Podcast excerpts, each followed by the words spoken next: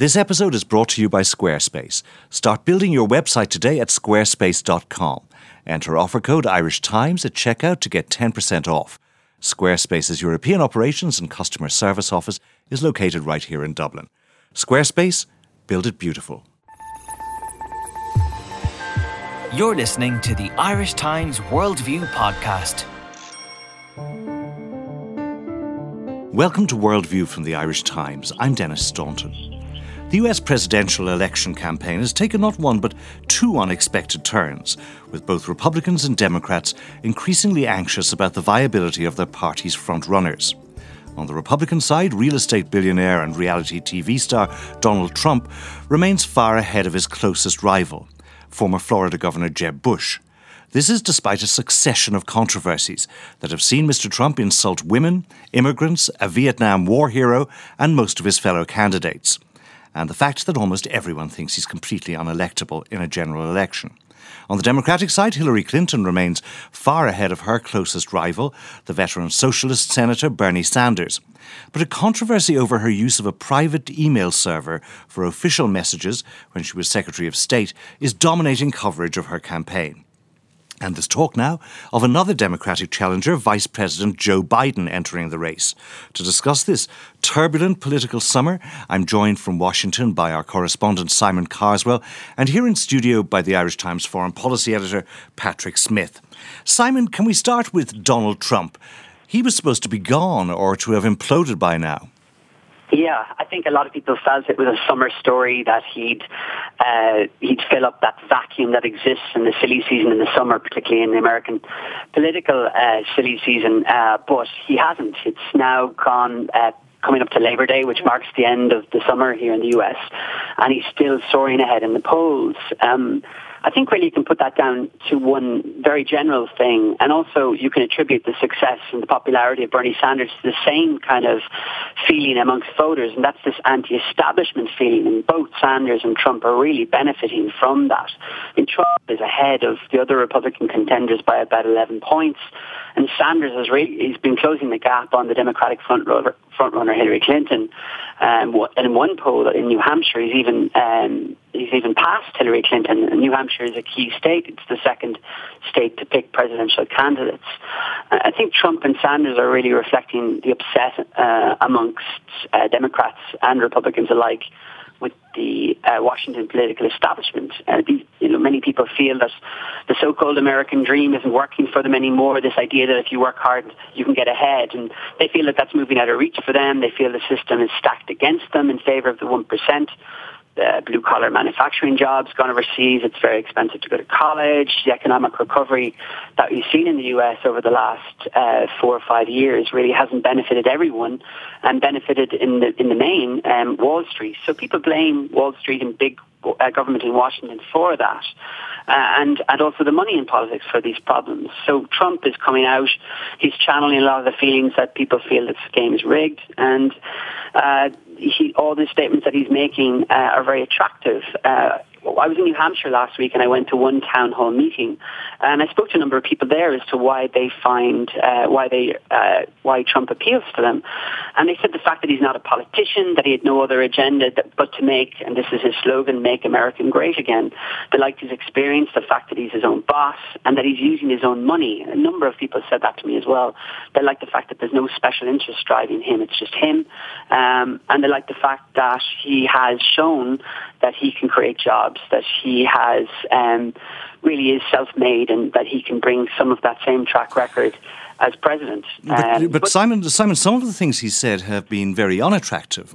Uh, some of his insulting remarks uh, about women, including uh, about Megyn Kelly, the Fox News uh, moderator of one of the first Republican debate, uh, uh, his his remarks about Mexican immigrants, and about Senator John McCain, a Vietnam War hero. Why has none of this uh, none of these controversies, why have they not have any had any any impact on his standing in the polls?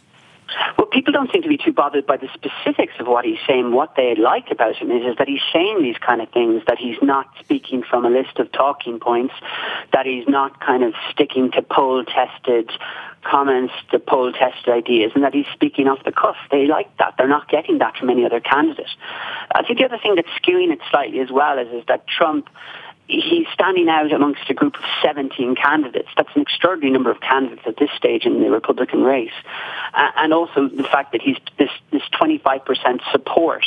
Uh, people feel that he may not go beyond that, but he has that. So amongst a group of politicians who are largely politicians who are saying the same thing, he is standing out. So they're not terribly put out by the comments that he's making. I asked people in New Hampshire last week about those comments, and they said, oh, they're just a joke, or he was responding to Megyn Kelly uh, trying to get a rise from him during the debate, uh, and that really that's there's, there's not much to those comments. They've moved on. They just like the fact that this brash, outspoken businessman is really saying things that other politicians aren't saying. The other case against him, Simon, uh, from uh, from his Republican rivals, is that he's not really a Republican. He used to be in favour of abortion. He used to be uh, in favour of single payer uh, public health care, publicly funded health care.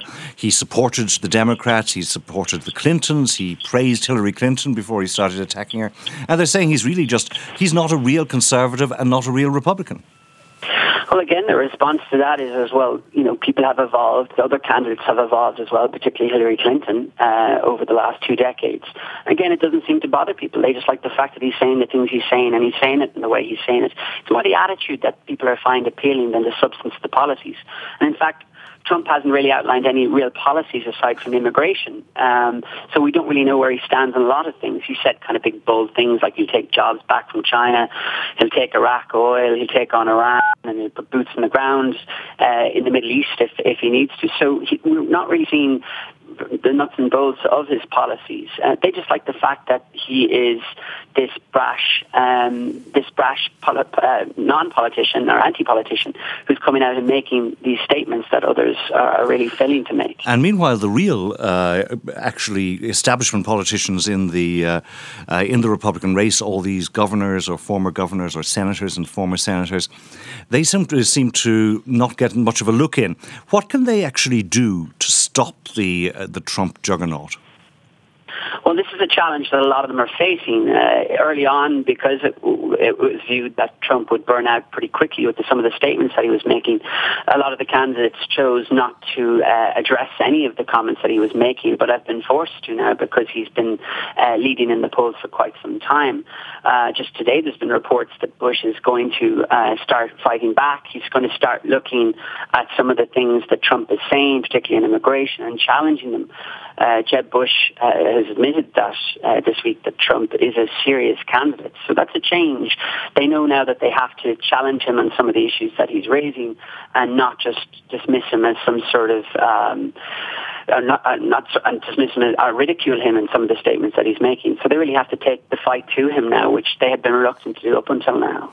Paddy Smyth, uh, this uh, weariness with conventional politics that Simon has been describing is uh, on both sides of the Atlantic. Is Trump, uh, as a candidate, somebody who falls into a recognizable pattern in terms of anti-establishment politics? Well, I, I think I, I, think very much so, but I, I think you have to be very careful to say that that because he, if you like, uh, is a phenomenon that could be compared to Jeremy Corbyn's success in in uh, British politics or Tsipras' success in in Greece, uh, doesn't mean that their politics are, are remotely connected. Every country is producing its own very specific kind of of uh, populist is the wrong word. I, I, I accept that because it has a, a, sort of connotation of being for the poor and and, and the like. But it is a, a demagogue uh, who who manages through attitude as much as policy to to capture uh, a disenchanted and alienated vote. And well, we've seen some of those in Europe on the right. We've seen Berlusconi, who's uh, in, on the centre right. We've seen Geert Wilders in Holland. We've seen uh, Jean-Marie Le Pen and his daughter. We've seen uh, Jörg Haider a few years ago in Austria. Does he fall into that category? I think he's certainly closer to those, and and um, the the interesting thing is is that all of them have tended to have supporters who um, uh, can be pretty far right in, in, in many ways, but are really not preoccupied with, with what their, their candidate is saying. It's simply that he is shaking his fist at the at the system and and at the at the elite. The other side of this is is a problem because, um, like some of those candidates, indeed. Uh, um, Trump is also hated more than than uh, uh, other candidates in the in the, um, the, Republican fold. It's not likely, for example, that when a lot of the 17 begin to fall out of the race, that their votes are going to transfer uh, to to Trump. So he, he may well have plateaued. It, it's an alarming at an alarming point from from the Republicans' point of view. He still may may be un, unbeatable, but it's quite possible because a lot of people act, actively dislike him. Uh, uh, as well as uh, a lot of people supporting him. In the meantime, though, how much damage could he actually do to the Republicans' chances in the general election, even if, as you expect, he won't be the nominee? Well, again, I just should add that he may not be the, the, the Republican nominee, but he may decide to run as an independent, uh, which is a real nightmare prospect for, for, for the Republicans. First, they have to beat him in the Republican contest, and then they may have to beat him again in in, in the general uh, election. The, the, the problem is that he he would split the the uh, the vote on on the conservative side of, of, of politics. Um, as a candidate, he will undoubtedly alienate huge sections of very crucial votes, most notably, I suppose, the Hispanics. But there are other groups, uh, for example, like like evangelicals, who uh, are are really a bit wary of of Mr. Trump and his multiple marriages and his attitude to uh, um, ethical issues that that um, uh, are mean that if he was the Republican candidate, he, he wouldn't necessarily garner support. I think from a Democratic point of view, it would be uh, it would be the ideal thing is to have him in there as a third party candidate? Well, either as a candidate or, or, or, as a Republican candidate or as a third party candidate. Uh, Simon, before we move on to the Democrats, uh, traditionally in the Republican Party, you kind of have two primaries before you have the main primary. So there's the, the primary to become the establishment candidate, that was Mitt Romney last time, and the, uh, the primary to become the, the standard bearer of the more radical grassroots party. If uh, Trump presumably is running for the uh, for the radical side of this primary. Who are the other likely candidates uh, to who are who are likely to triumph in these kind of dual internal primaries?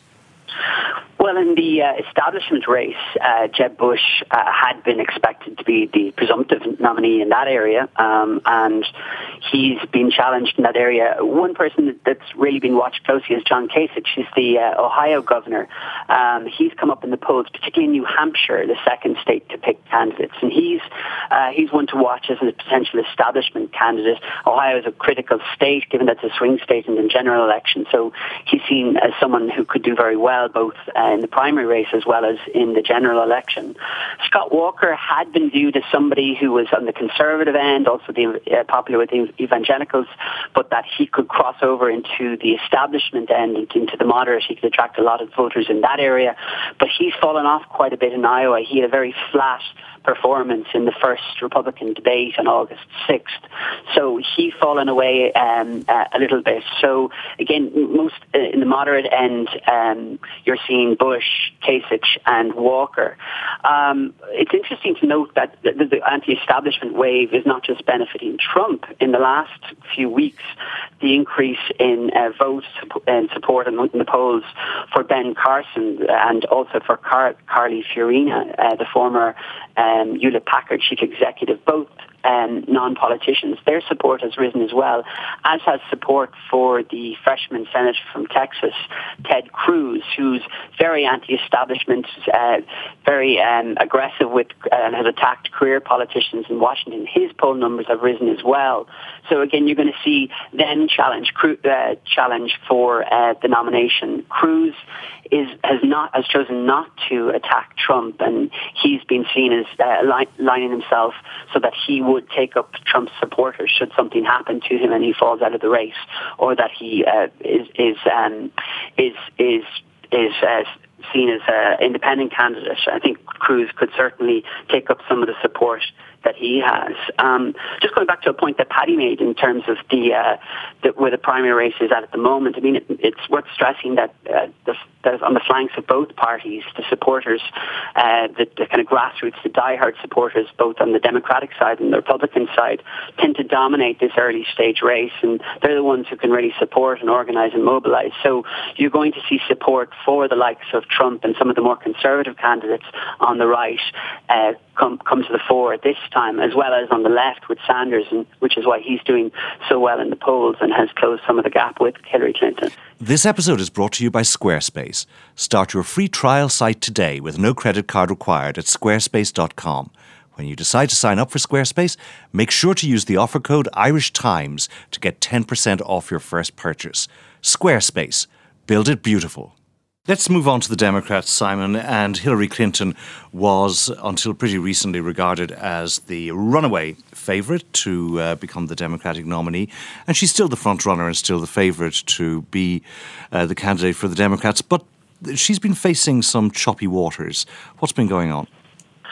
Well, the controversy that's plaguing Hillary Clinton at the moment is around her use of a private email address when she was conducting official government business as President Obama's first Secretary of State. Um, and she has said that she used a private email address because she wanted, she thought it would be more convenient uh, to have one device rather than two. And uh, this has caused some controversy. She's potentially broken federal regulations. She's insisted that more than 30,000 emails she took from her server and turned over to the government. She said that every single uh, one of those emails uh, is work related and nothing else on it. And she said that uh, none of the information that was in those emails was classified information or deemed to be top secret. Now, that's been contradicted by inspectors from the State Department and also from intelligence agencies, where they've said that there may have been top secret surveillance data on more than 300 emails on the private server that was held at her home in Chappaqua up in New York. Um, so it's really caused a lot of problems for for Hillary Clinton. Less so about the reaction, less so uh, about the controversy itself, and more about her reaction to the controversy. Uh, it's really become a story on the campaign trail in recent weeks. She's really dismissed it as something of a nuisance, uh, saying that reporters and not voters are the only ones who've been asking questions about it. But that shows some level of miscalculation on her part. She's appeared evasive and flippant when asking questions about it. She even went as far as to make a joke about it at one campaign event where she'd said she'd signed up for uh, Snapchat. This is the social media video messaging service, and she joked that the, autom- uh, the messages automatically disappear or delete themselves after being viewed. And that really was showed kind of an element that she was being tone deaf on the on the controversy because the joke itself didn't go down well even amongst her own supporters. But in terms, of, Simon, of the substance of the thing, do you think that this actually is an enduring threat to her campaign? Do you think that the investigations or the questions, the investigations by, for example, the FBI that you mentioned, do you think that those could really cause her damage?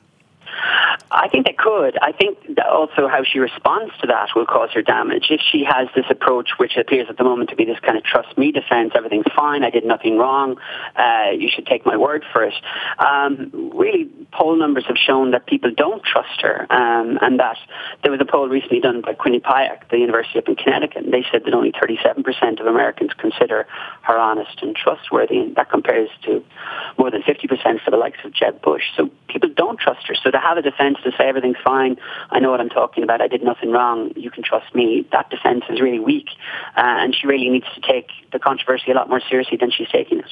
Well, if you look at the Democratic field, there are four other candidates in the field. There's uh, Vermont Senator Bernie Sanders, who you mentioned, who's uh, a veteran socialist, um, and he was uh, initially not a member of the Democratic Party at all. He caucuses with the Democrats in the Senate. Then you've got former uh, Maryland Governor Martin O'Malley, You've got uh, former Virginia Senator uh, Jim Webb, and you've got Lincoln Chafee, uh, former uh, Republican uh, congressman who has become a Democrat.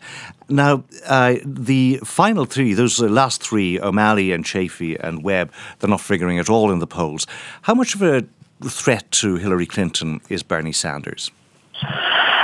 Viewed as being a threat in the primary race mainly because it will force Hillary Clinton to change uh, conversation on certain policy issues. It'll, it'll draw her further to the left and further away from uh, her longtime supporters in Wall Street, for example, and also make life more difficult for her should she win the Democratic nomination in the general election because she's been pulled so far from the centre. Uh, the difficulty for the Democrat Democrats is that it's uh, unlike the Republicans, where there's too many alternatives, is that there's not enough alternatives, and certainly not one viable alternative if this controversy around the emails continues to plague Hillary Clinton and damages her as a potential candidate, more so in the general election than in the primary. Um, you're seeing uh, a lot of talk over the summer about, well, what if she does stumble and what if uh, there needs to be another candidate in the race? And you know, there's been even some speculation over the summer that uh, former vice presidential candidate, uh, Vice President Al Gore and presidential candidate might uh, resurface, but that was quickly dismissed. So a lot of speculation in recent days that Vice President Joe Biden will enter the race. He's still polling uh, quite well, but nowhere near where Hillary Clinton is. Um, and much was made of a meeting on Saturday between Joe Biden and Elizabeth Warren, the Massachusetts senator, who's really electrified the uh, grassroots left in the Democratic Party. And they were that was leading to speculation that will Biden um, run? Will he throw his name in the hat? Um, he has said that he will make a decision by the end of the summer, which is expected in the coming uh, week or so. That we'll hear something from the Biden camp as to whether he's running or not. The difficulty for Biden is, is that he's left it too late. Um, a lot of the supporters that were backing um, Elizabeth Warren have now moved their allegiances to Bernie Sanders. And also the difficulty for Biden is, is that he's much the same kind of candidate as Hillary Clinton. He uh, he's not far enough to the left. He's not liberal enough for um, the for the supporters of Elizabeth Warren on the left. So he's really got a difficulty uh, trying to sell himself as a viable candidate. And then there's the issue of his age as well. Uh, at 72, uh, he's older than Hillary Clinton. So the alternatives to Hillary uh, are older than her, and the uh, the ones that are younger are really not figuring in the polls at all. Uh, Paddy Smyth, Joe Biden also has the difficulty that he ran for president twice before, and he was a disastrous candidate on both occasions. He ran for the, nom- the 1988 nomination, and his candidacy imploded when he uh, used some, he lifted some lines from a, a, speech by Neil Kinnock. And then in uh, 2008, he polled less than 1% in the Iowa caucuses and uh, dropped out after that. Uh, could he possibly be the answer to. Well, I, my, my feeling is is very much what, what Simon said that, that, that he's the safety net candidate, that he's if he's being if he's entering the field, uh, it will be just so that if for for some reason Hillary goes down in a blaze of glory, she, that there's somebody there other than Bernie Sanders who who could be a respectable um, Democratic candidate for, for, for the presidency. Uh, and I, I, think he shouldn't really be seen in, in any other light than that. I think there's a certain amount of affection for Joe Biden, and, and Obama, for example, talked about him as his uh, favorite, uh, his, his, most. Um, successful decision ever was appointing him, which is a load of hokum. It's uh, it's um, uh, uh, that, that, that it is really an affectionate thing rather than. Uh, but what about the, the, threat to uh, to Hillary Clinton? Uh, regardless of the substance of these allegations uh, and and this whole business, which seems quite confusing about what was classified, when, when it was classified, doesn't this feed into a perception of Hillary Clinton that she's secretive, that she's paranoid, that she's Nixonian? It it feeds into those who already believe that, and I think that that's what what uh, is happening mainly at the moment is that those who are determined to believe that that she is uh, all of those things uh, are are using the the email controversy, and it, it, has to be said that as I understand it, so far no piece of classified secret material has been discovered in her in her emails that was classified at the time she put it in, uh, which is sort of quite important in, in, in, the overall argument. I I think the argument will will drag on because Republicans have been interested, and and it's it's significant that they don't have another argument uh, that it is uh, all of the previous battles with, with Hillary about Whitewater and things like that have, have seemed to have disappeared from the from the stage, and this is all they have, uh, and, and and it will play with with those who want to believe them. Finally, Simon, if we look at the state of the two races, both parties have their troubles. Uh, but which of them do you think is facing uh, a more ominous prospect as they head into the autumn and the last three months before the primary season starts? Think the Republicans definitely have a difficulty. Um, Trump is deeply damaging to the Republican brand with Hispanics and other minority groups. Uh, the Republican establishment had hoped for a fast, quick, pain-free uh, primary so that they would have a nominee at the end of the primary race who would not be so damaged by that race that they could actually put up a viable contest in the general election, and they're not getting that. I mean, it's going to drag on now. There's a possibility, you know, they, they talk about three tickets out of Iowa. There's a possibility that after the first caucus uh, in the country, there may not be a clear uh, outright um, nominee uh, or even three nominees to, that, that might potentially uh, win, win the Republican ticket. So I think there are real difficulties, and the Republicans recognize that they need Hispanics and they need minorities if they're going to retake the White House and prevent a third Democratic term, Obama took 71% of the Hispanic vote and it helped him to beat Mitt Romney. And we remember Mitt Romney proposed a system of self-deportation for 11 million illegal immigrants, which is deeply damaging. So I'd say that Trump has even gone further in terms of how damaging it is. And there's a Gallup poll this week which showed that um, Trump had a negative 51% favorability rating amongst Hispanics compared to Jeb Bush, who was a positive 11%, which shows that they have real difficulties with Hispanic voters. And another poll on this week showed that most Republicans believe the party would have a better chance of winning the presidency if Trump wasn't a candidate. And the fact that he's polling so high in, in, in the race at this stage, in the primary stakes, uh, is a real difficulty for the Republicans, and they really need to challenge that message if they have any hope of um, of retaking the White House. Simon Carswell in Washington and Patrick Smyth here in Dublin. Thank you.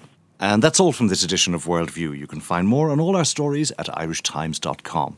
But from producer Sinead O'Shea, sound engineer JJ Vernon, and from me, Denis Staunton, goodbye.